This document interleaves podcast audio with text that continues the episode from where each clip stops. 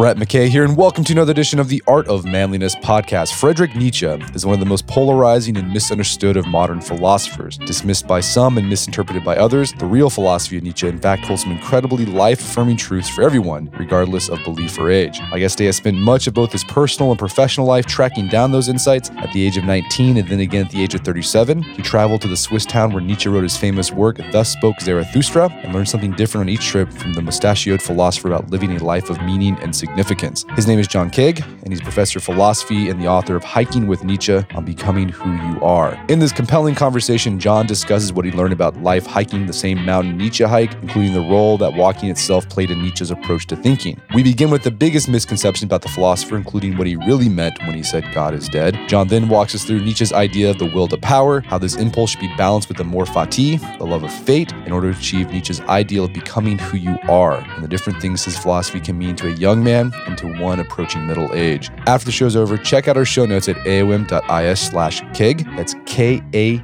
A G. aom.is slash K A A G.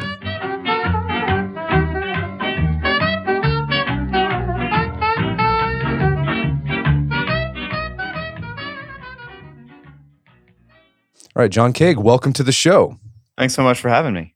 So, you are a philosopher. What kind of philosophy do you specialize in? So, my background is in American philosophy and 19th century European philosophy, two types of philosophy that actually, American pragmatism especially, says that philosophy should be judged on the basis of its practical consequences. In other words, how philosophy can matter to individuals and their communities, how, it, how basically philosophy can make a difference in life. Okay, so that's like uh, William James was a pragmatist. That's right. Yeah. So it's a, and basically there was this sense in the second half of the 19th century that philosophy risked jeopardizing its own relevance basically by retreating to the ivory tower and that it needed to basically touch down again in the world. Well, okay, so you wrote a book about the pragmatists, American philosophy, which is great, but you got a, a new book out called Hiking with Nietzsche. Now, Nietzsche is an interesting character because he was kind of doing something similar to the transcendentalist, the pragmatist, trying to make philosophy alive, right? But, but before we get to your relationship with Nietzsche, let's talk about this guy because I think a lot of he's a very controversial figure. He's misunderstood. What do you think are the biggest misconceptions about Friedrich Nietzsche? Yeah, no, that's a great question. I'm glad that you asked. So, I mean, Nietzsche is probably the gateway for many, many, mostly 19 year old men into philosophy. And that was the case for me. He's also the most misunderstood philosopher of the 19th and 20th century, maybe of all all of philosophy. So I mean, when we think about Nietzsche, we we think about the bumper sticker slogans, "God is dead," eh, and also "What what doesn't kill you makes you stronger." And I think that one of the misapprehensions or the misunderstandings of Nietzsche is that when he says God is dead, he's rejoicing over this fact. He's not. In fact, he sees the fact that we can no longer believe in traditional forms of meaning, so religious, political, familial. He thinks that during the 19th century, those forms of meaning have kind of gone down the toilet. And that's what he means when he says God is dead. He's not rejoicing. What, what, what he's saying is, in the absence of these forms of traditional meaning making, what are we going to do with our lives? And he actually sees it as a crisis. So he might be an atheist in a certain way, but he's not he's certainly not a rejoicing atheist. The second sort of misunderstanding is that nietzsche was an anti-semite or is the darling of the alt-right. Nietzsche was not an anti-semite. His sister elizabeth was and that's how he became acquainted so intimately with the nazi party in the 1930s and 1940s and then in our collective memory today but that wasn't the case in Nietzsche's day. In fact, he talks about nationalism and anti Semitism as a type of bovine nationalism, type of cowish nationalism, which he was not a fan of. So I think those are the two main sort of misunderstandings. But unfortunately, that's the way that many of us understand Nietzsche today. Yeah, I think you know he, he was a friend with Wagner, the uh, guy who wrote music, and he was an anti-Semite. And Nietzsche, that's kind of one of the reasons why he ended his friendship with him, right? Right. So, I mean, one of the the primary reason that Nietzsche ended his friendship with Wagner is that Nietzsche had a very close relationship with a man by the name of Paul Rée. and Paul Rée was a Jew. And Wagner spread a very nasty rumor about Nietzsche. He said that Nietzsche's difficulty with his eyes could be attributed to masturbation, and his masturbation could be attributed to his fear of women, and that his fear of women could be traced to a homosexuality that he was sharing with Paul Rée. And that was a rumor that basically Nietzsche never forgave. And that that ended their relationship. Yeah, I probably wouldn't forgive people spreading false rumors of Ibachi either. So, I mean, what kind of philosophy was Nietzsche doing? Because it's different from, say, Plato or Aristotle or more analytic philosophers. You read his stuff and it's like sometimes very bizarre, these aphorisms, this very bold speaking about, you know, Zarathustra and things like that. So, what was, what, how would you describe Nietzsche's philosophy? Sure. I mean, it's very, that's, it's a hard question. So I think Nietzsche is trying to create a philosophy that can give us a sense of meaning in the absence of the traditions that I mentioned earlier. So what he would like us to do is to understand that the, that the death of God actually allows us to live. And living is not just an issue of reason, it's an issue of passion, it's an issue of art. And so that that belief then comes through in his philosophy. And his philosophy, Ralph Waldo Emerson says, one day philosophy will be done by poets. Nietzsche envisions that or is trying to embody that. So when we think about the form of Nietzsche's philosophy, we see poetry, we see aphorism, we see songs, drama. And what Nietzsche is hoping is that we actually see it as a philosophy of life. He says that the, the point of life is to make our lives like pieces of art. And he tried to embody that in his writing. So it doesn't come across as a straight argument or as a rational discourse, because he says that and Nietzsche suspects that human beings don't just live by rational discourse alone. They live by gut instinct and they live by aesthetic or artistic experience. And so by forming a philosophy that is, as you say, unconventional, he's going he's trying to tap into those, you know, those ways of understanding. Yeah, that irrational part. He uses the god Dionysus, right? As sort of that that represents that irrational part of humanity. That's right. I mean, eh, and so Nietzsche envisions a culture that balances the Dionysian and the Apollonian. The Apollonian being this call to order, and the Dionysian being this sort of darker, instinctual impulse. And he says that the best cultures are those that can have a balance between the two. And if we think and and have a balance between the two in the same experience, that's what he thinks so, is so unique about Greek tragedy, for example. So you mentioned Ralph Waldo Emerson there. As I've read Nietzsche, I've found similarities between like what he was doing, what the transcendentalists were doing. What do you think were the similarities there? Yeah, so I mean, Nietzsche is reading Emerson through the 1860s, and he says that Emerson is his good friend because of his deep, what Nietzsche calls skepsis, the word that gives us skeptical. In other words, Emerson's doubt about conventional forms of morality, his doubt about conventional or traditional ways of being. And I think that that's a similarity. I also think there's a similarity with Emerson's sort of drive toward individualism and self reliance, which we see in Nietzsche. So, if you think about Nietzsche's understanding of the will to power, the idea that we are most alive when we exercise our wills in sort of creative or meaningful ways, this was in Emerson as well. And so that's another aspect. I also think that Nietzsche Nietzsche's notion he he describes it as the amor fati, the love of fate. And I think that we see this in Emerson as well. And we can talk about the love of fate a little later too. I'm sure we will. Sure. You just mentioned Will to Power. I mean, that's one of the books that I feel like people associate. The reason why people associate Nietzsche with Nazism because that was like got it. The, the, book that you know all the the soldiers uh, Nazi American carried around. But like people when they hear will to power they often think well he's talking about political power. It sounds like there you're just talking about nietzsche wasn't really talking about political power or just dominance. He was talking more some uh, like a personal type of power. Um yeah i mean nietzsche is asking us to uh, he says this to us and i'm going to be just very as frank as i can about it. Sure. He says the young soul should look back on his life or her life and ask ask themselves what have you really loved up to this point? and the will to power is one way of answering that question. Like what we find about our lives that are, you know, are the best parts of our lives are times when we're exercising the will to power, this creative force. And you're right, it is individual and not necessarily nationalistic or imperialistic. Eh, there is another way of answering that question eh, what have you loved up till now?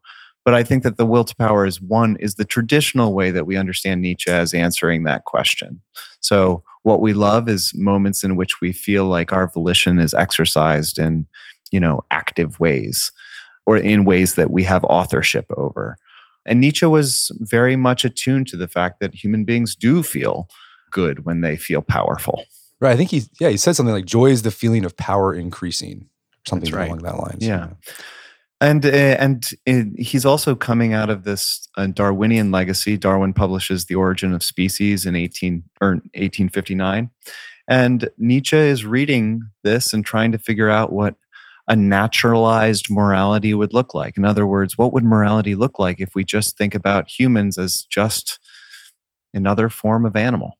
And that doesn't mean that he's reducing us to animals. Rather, he's he's saying, what are our natures actually like? And where do we find joy? Where do we find it? Well, one place we find it is power. So you mentioned at the beginning that oftentimes Nietzsche is the the gateway to philosophy for 19 year old young men. And you were one of those young men. You started reading and writing about him when you're 19 years old as a college student. What drew you to Nietzsche as a young man? Sure. I mean, my my background is fairly conservative. I grew up in the middle of Pennsylvania, central Pennsylvania. And if you've ever been there, you probably know that like central Pennsylvania is not a place where people think, you know, it's not not not a bastion of philosophy. My mother a, a fairly conservative woman never envisioned her son becoming a philosophy professor.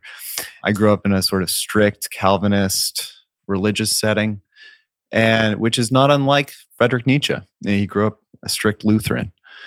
And when I read Nietzsche's Antichrist, a, a book that was published at the end of his life, it says, one must have the courage to ask forbidden questions. And I was hooked uh, because those forbidden questions were questions like Is there a God? Do I have faith? What does it mean to be a man? Those are questions that Nietzsche invites us to ask. And he doesn't give us answers, but rather he just says, Go ahead, you know, take the risk. And so I was hooked. Thankfully, I bumped into a very good professor, two of them, Dan Conway and Doug Anderson, who um, encouraged me to write a thesis on Emerson and Nietzsche on the concepts of genius, insanity, and what's known as the ascetic ideal, not the aesthetic, but the ascetic ideal. Asceticism being the idea of self deprivation or self control. And anyway, they they were the ones who uh, said to me after my junior year, they handed me a, an envelope, and in that envelope was three thousand dollars, and they said, "You know what? You've never been out of, outside of central Pennsylvania. You should go to Switzerland. You should go quote hike with Nietzsche." And that's how the journey sort of began. So you went on this hike. You went to Switzerland to dig deeper into Nietzsche. Let's talk about Switzerland. What role did Switzerland play in Nietzsche's life, or particularly his town? I guess Basel or Basel. Well, Basel was the town where Nietzsche became the youngest tenured professor in philology, uh, the study of languages. It, Basel actually was a place that he escaped into the mountains, and then in 1880, and then from 1881 to 1886 he spent his summers in a very small town called Sils Maria on the Italian border. And he stayed at a boarding house, which is now a museum. And my professors, Doug and Dan, had contacted the museum and had arranged for me to stay there on this first 19 year old journey. And I stayed there for nine weeks and hiked the trails that Nietzsche had hiked. It was also the place where Nietzsche he basically escaped the sort of conventions of academic philosophy from Basel and began to write books that at the time seemed unconventional to the point of craziness, but really transformed contemporary philosophy. So, books like Thus Spoke Zarathustra, Beyond Good and Evil, these books uh, were penned not not in an office, but in in the hills outside of Sils Maria. So you mentioned that Nietzsche went there to hike. He was a walker. Like he and even wrote about walking. What did what did Nietzsche say about walking? Yeah, he said well, he said many things. uh, One of which was the only thoughts worth having are the ones that you have on your feet. I judge a thought on its ability to walk. In other words, to carry its own weight. And Nietzsche, when when he first got there, and many on many occasions through his early stay in Sils Maria, would hike seriously. He had a favorite mountain, Mount Corvatsch or Piz Corvatsch. But through his later life, this walking became more of a way of, you know, it, it was more strolling rather than hiking because his health was so bad. And he would take companions, many of whom were women, and many of whom, or a couple of whom, were Jewish. Another sort of misconception about Nietzsche is that he's a misogynist, straight misogynist, that he that he hates women, and that he's an anti-Semite. Well, in the in the hills around Sils Maria, he spent a lot of time with a feminist and with a Jewish woman. I mean, he comes out of this long line of philosophers that you know thought on their feet. So Aristotle, Aristotle had a school of thought known as the Peripatetics and the Walkers. Rousseau th- said that his study was in fact his walking trail. And then there's Thoreau. Right. I mean, he was like this epic walker. There's Kant too, and your wife, uh, I think, is an expert in Kant. Yeah. That guy, like people would like supposedly would people would set their clocks to his walking schedule. Yeah, that's right. And I mean, I've often poo pooed. So, Immanuel Kant lived in Königsberg, a part of Prussia. And people would joke around in Königsberg that you could see the sort of philosopher stroll the same time every day. And I always thought that this was, a, you know, and Nietzsche thought that this was a reflection of a constipated mind, that you would never, like, you would just do the same thing over and over again. But the more I get into adult, adulthood, I think maybe this is the best that some of us can do. Like, I, I like we're not going to the Alps. A lot of us are not going to the Alps, right? Maybe we should just go for a little walk, like Kant. And Kant, I think, has. I mean, Carol has helped me see this. That Kant has the idea of what he calls a purposeless purpose on his walks. He thinks that we should embody a purposeless purpose when we're trying to experience art or beauty or the sublime. Because usually our life is filled with these purposes that, you know, we raise children or we, you know, have a house or we buy stuff. Those are real purposes. What's what's rare about Kant's walks is they give him just a little space to have a purposeless purpose. And I think that that's something useful in our sort of rat race of a life. I mean, I'm curious. Have you? What do you think it is about walking in your own experience? Right, we're gonna get phenomenological here. Sure. Yeah. Uh, your own experience with walking. Why do you think it it lends itself well to philosophy or thinking through ideas? That's great. I mean, one thing is that walking is the most primary way of orienting ourselves in the world. So, I mean, when you walk through a woods or when you walk through a city, your feet are doing something for you. In other words, they're they're they're allowing you to explore the world. And we usually don't even think about it. But when you go on a real walk, you realize you're exploring the world which is in fact what I think philosophy is meant to do as well. So that's one aspect. The other aspect is when you walk, you get to get away. In other words, we have so many habitual or mundane moments are- in our life. Philosophy, uh, or rather, walking allows us to escape, if for only a little while. Like we make fun of, you know, pedestrian is a word that we usually use to describe the most boring aspects of life, but maybe we should be pedestrians. Like, in other words, maybe we should just walk a little bit more, get out of our, get out of our, you know, in the house ruts. So I think that's another aspect. No, I like that. Yeah, there's that Latin phrase "solvitur ambulando," like it is solved by walking.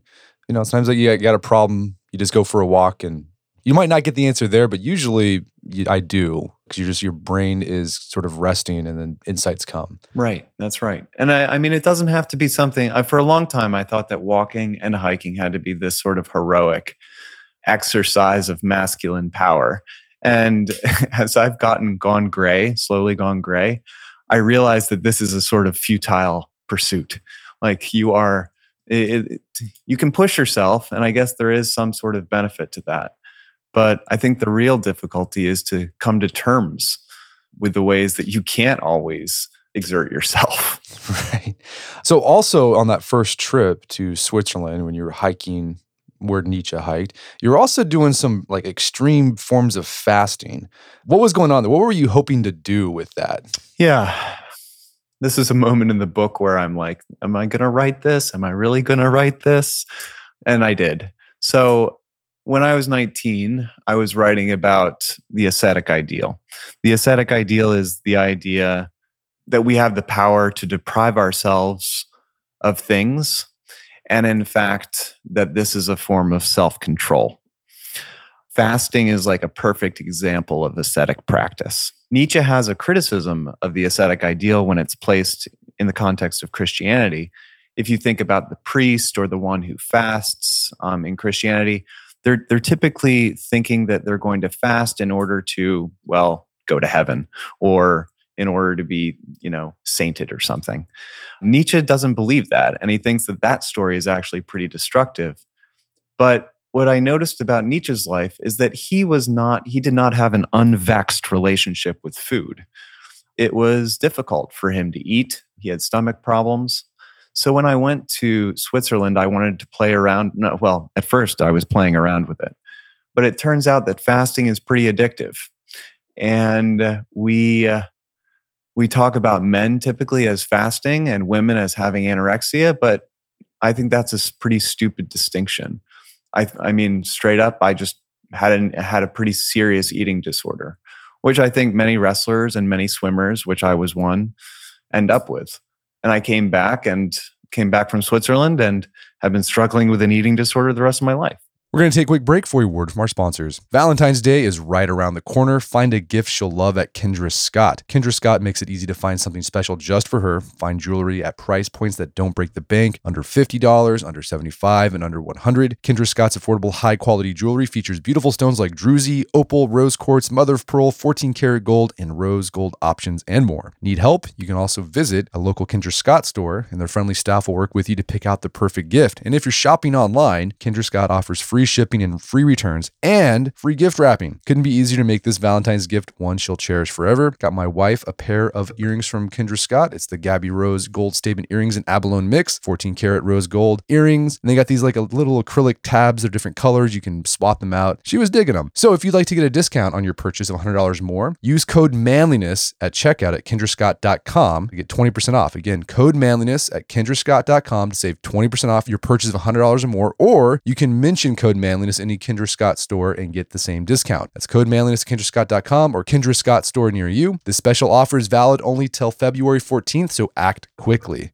Also by Topo Athletic. Topo Athletic is an athletic footwear company founded by lifelong runner turned entrepreneur Tony Post. Tony was tired of the athletic shoe trends and marketing jargon of the big shoe companies, so he decided to make shoes that deliver only what you need to access healthier, more natural movement and running patterns without the fluff. Unlike most athletic and running shoes, Topos are shaped like your feet. The roomy toe box promotes functional foot movement, and the midfoot and heel contour to the shape of your foot for secure, locked in fit. Topo's cushioned midsoles come in different thicknesses and heel elevations, so you can pick your unique level of protection and comfort. And they make shoes for road, trail, fitness, and active recovery. And they also offer a 30 day risk free guarantee. So there's no reason not to give them a try. So you got to check them out. Everyone knows I'm a barbell meathead. But when I do do cardio, I like to do it on a trail, I like to be outside in nature. So I got a pair of the Terra Venture 2 from Topo. I love the roomy toe box because my feet are my feet are really wide at that point, and most running shoes just cram in there, super uncomfortable. This is really comfortable. The cushioning is just right. It's not too much, not too little, just perfect for me. And it just looks really cool. It's a good looking shoe. So if you'd like to get an exclusive 10% off your first pair, use promo code manliness at topoathletic.com slash manliness. Do your body a favor, join the thousands of people who have done their research by visiting topoathletic.com slash manliness. And when ready to purchase, remember to use code manliness to save 10% off your first pair. That's topoathletic.com slash manliness, T-O-P-O athletic.com slash manliness. And now back to the show. Wow.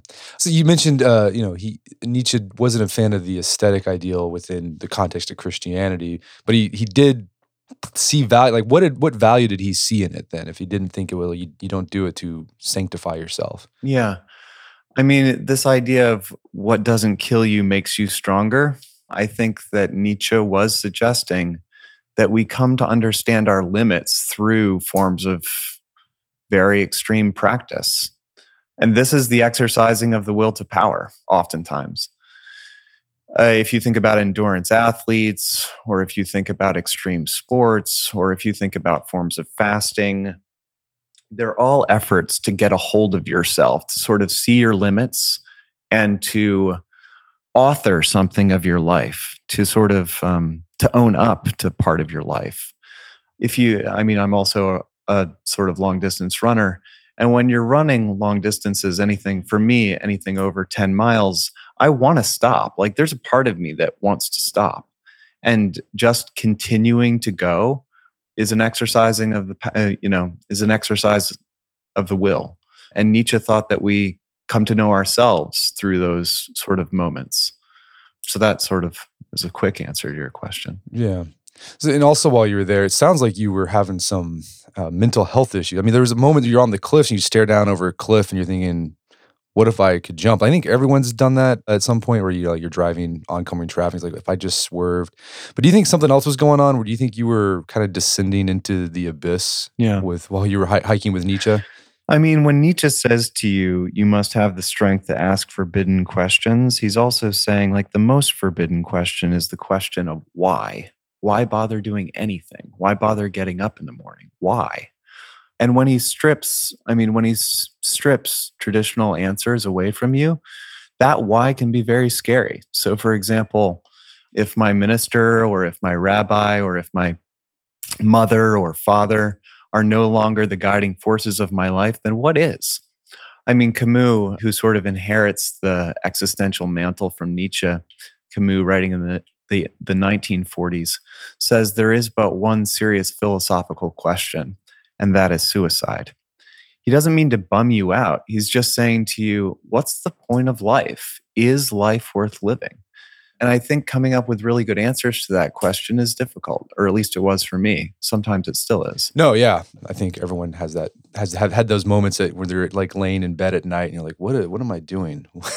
yeah, what what what am I doing? right. Like it's just like, uh, what what the heck am I doing? And I think that Nietzsche allows you to voice those concerns, which is good, but it can also be very disturbing. Now, you might ask yourself, why is it good?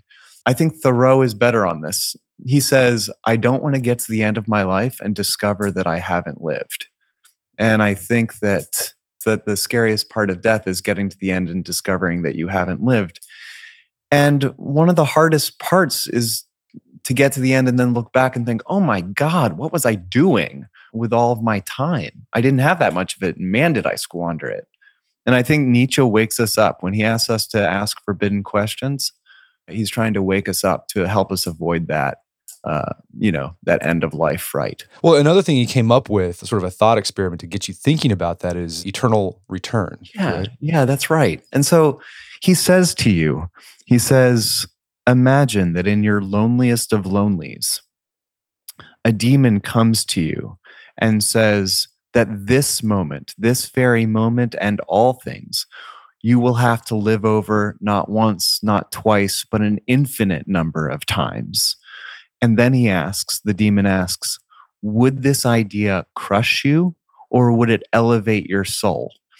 And most of the time, I think it crushes us. The idea that I'd have to redo this moment again, exactly the same way, an infinite number of times, is terrifying think about all the time you're stuck in traffic or all the time that you're you know in a bad relationship you'd have to live that over infinitely so nietzsche is asking us to own up to life with a type of radical responsibility in other words can you live your life as william butler yeats says and do it all again live it play it again like play it again sam and i think that that's a challenge that many of us would do well to sort of face up to and then you also talk about uh, you mentioned earlier amor fati, like this love of fate that kind of walks hand in hand with that idea as well.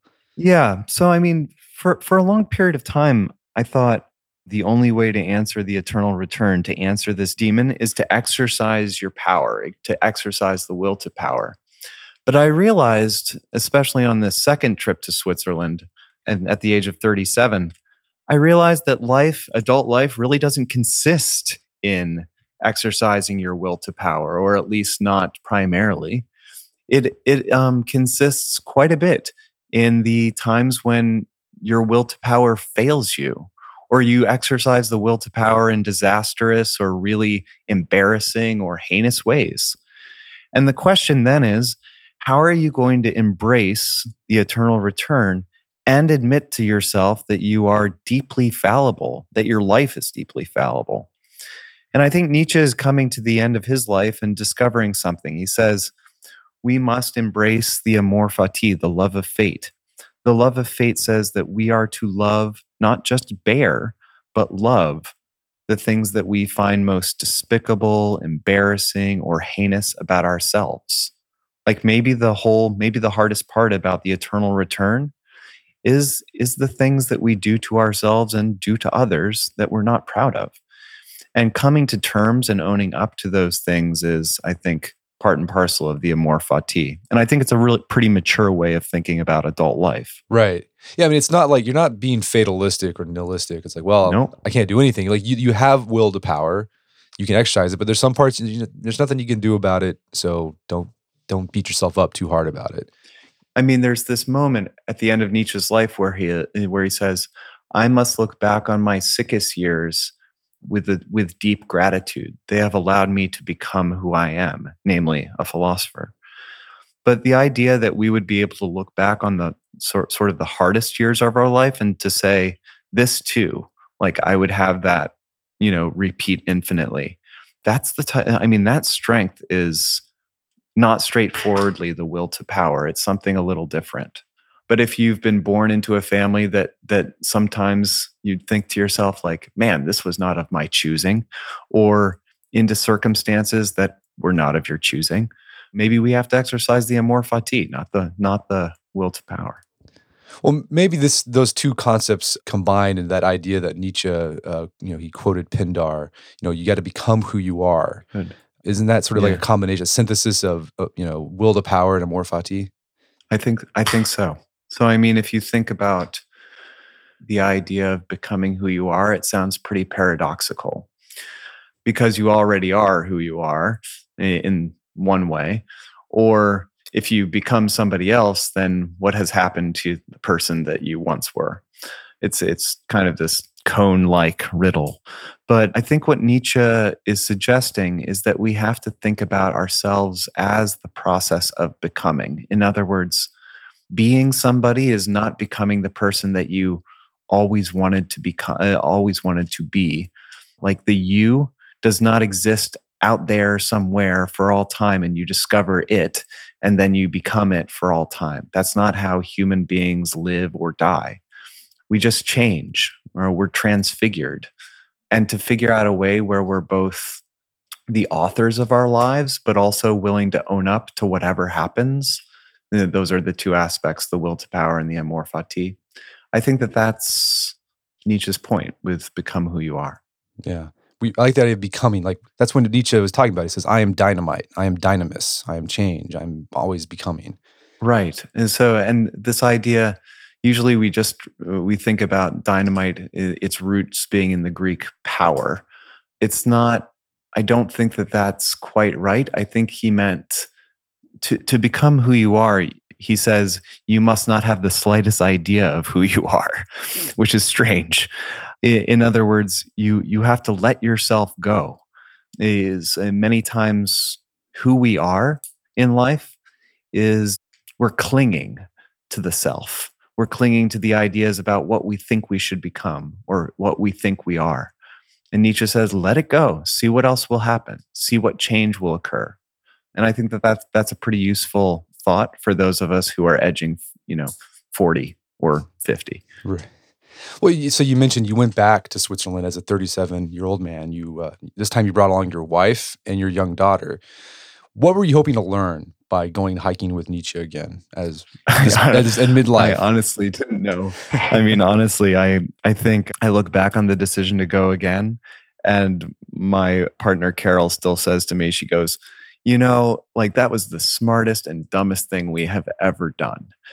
And she's right. And because I think what I wanted to see when I initially went back was if I could sort of live as intensely as I did when I was 19. Could I still climb the same mountains? Could we still do? And the, the answer is an unequivocal no. Like, you can't do that. especially when you have a wife and child. And so what what I tried to come to terms with is growing up. In other words, I had to take the gondola to the top of the mountain with with Becca and Carol instead of hiking up by myself. And instead of being angry or resigned to this fact, the challenge is to own up to it, to see if you can love it, even the frustration of it. So I didn't know what I was going to find, but what I found was honestly an appreciation for the amor fati, which I didn't have as a 19 year old. Hmm. Right. And you're becoming who you are, which is now at this point, you're a middle aged guy with a wife and a kid. Yeah, that's right. And, and honestly, the, the point of, in, in part of, part of this is to give an interpretation of Nietzsche that allows one or allows a reader to see Nietzsche's brilliance in leading us into middle age. Usually he's regarded as the quintessential juvenile philosopher. 19 year olds are drawn to him, but you're supposed to get out of it when you turn 25 or 30. But I think Nietzsche provides resources for us to really think through our lives as we move toward death. And I think that that's what the book is about. So, no, yeah, I think so. I'm, so I'm 36. I'm approaching middle age, and you notice, yeah, opportunities start closing down. Right, you, there's some things you can no longer do because of simply just time, or you you're you have responsibilities. And for a lot of people, that can be they have that sort of moment. It's like, oh my gosh, they have midlife crisis. They do these crazy things. But Nietzsche would say, no, you know, chill out. Yes, things are closing in. You, your opportunities are going down maybe a bit, but you still have a bit. You have you have the choice to to love it and to embrace it, but also there's still wiggle room within that those parameters. Yeah, that's right. I mean, that wiggle room is especially important. So, I mean, Nietzsche talks a big game about being a he calls himself a hyperborean, or rather, he says a hyperborean are like these mythical creatures that live up at the top of mountain, like frost covered, you know, ice covered mountains. Nietzsche was never this person, ever. Uh, he was generally pretty sickly, especially when he's writing these words.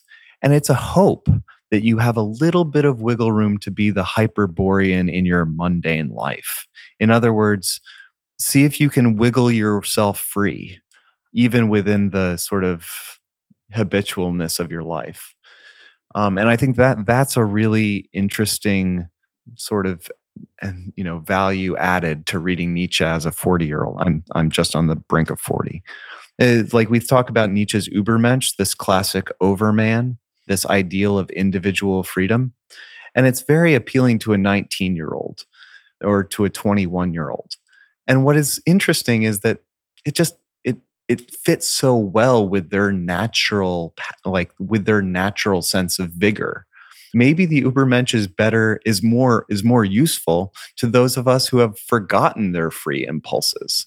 In other words, who have hit 40 or 50. Maybe the Übermensch is a lingering promise that we can be otherwise than we currently are. And I think that that's what Nietzsche gives us. That's an interesting point. Yeah, when you're 21, like it's not really hard to strive, exactly. but when you're 50, it becomes harder. But so it's there. You're like, oh, I can still do that. There's that possibility. Right, exactly. And I think we forget about the mad possibilities of life as we get older. Uh, but we have to remember that the mad uh, that the mad possibilities of life don't necessarily involve the same types of actions as they did when you were 19. The mad possibilities could be okay, my daughter my daughter has to, you know, my daughter has a snow day in this polar vortex, right? And I can be pissed off about that and think, oh, geez, I'm not going to get work done or I can go out and do something beautiful with her. It is up to me. And th- those are little, that's, that's the wiggle room I'm talking about. Eh, it, do you want to dig yourself an igloo with your daughter or do you want to be pissed off all day that you have to, you know, that you're not getting the work done that you think you need to do? No, I love it. So yeah, look for those wiggle rooms throughout life. That's the thing. I think a lot of times people look at Nietzsche and you, got, you think you have to do something grandiose and giant and big because he talked like that. He talked a big game, but like if you look at his life, I mean, he wrote some philosophy, some books that like you know have changed the way we think, but he kind of, I mean, he was he he read a lot, he walked, he slept. I mean, he didn't do too much, but he still had that idea that was there that he strived for. No, he's deeply human. Like he's deeply human at the same time he's striving after something deep and transcendent. And I think that that's what we need to remember because uh, oftentimes life is so mundane and like it's so boring. And Nietzsche says we are wasting our lives if we just are satisfied with this. But you don't necessarily need to go. I learned that you don't need to go to the Alps in order to break out of that. And I don't think that I'm going to be going to the Alps again. right. You can just build an igloo with your daughter. Uh, yeah. Honestly. I mean, it sounds stupid, but it's it's it is true, I think. Well, John, this has been a great conversation. Where can people go to learn more about the book and your work? Well, the publisher is Farrar, Straus and Giroux, but honestly, I think a lot of the pieces that I've written in the New York Times and in the Los Angeles Review of Books lately have resonated with these questions. The book is out in the UK next month. And I think that I'm going to be posting a number of interviews through the BBC and ABC in the next couple months. But I really do appreciate the chance to talk to you. Thanks so much. It's been a pleasure. Thanks again. My guest today was John Kaag. He's the author of the book Hiking with Nietzsche on Becoming Who You Are. It's available on Amazon.com and bookstores everywhere. You can also find out more information about his work at his website, johnkaag.com. That's John Kaag. That's K A A G.com. Also, check out our show notes at aom.is slash Kaag, where you can find links to resources where you can delve deeper into this topic.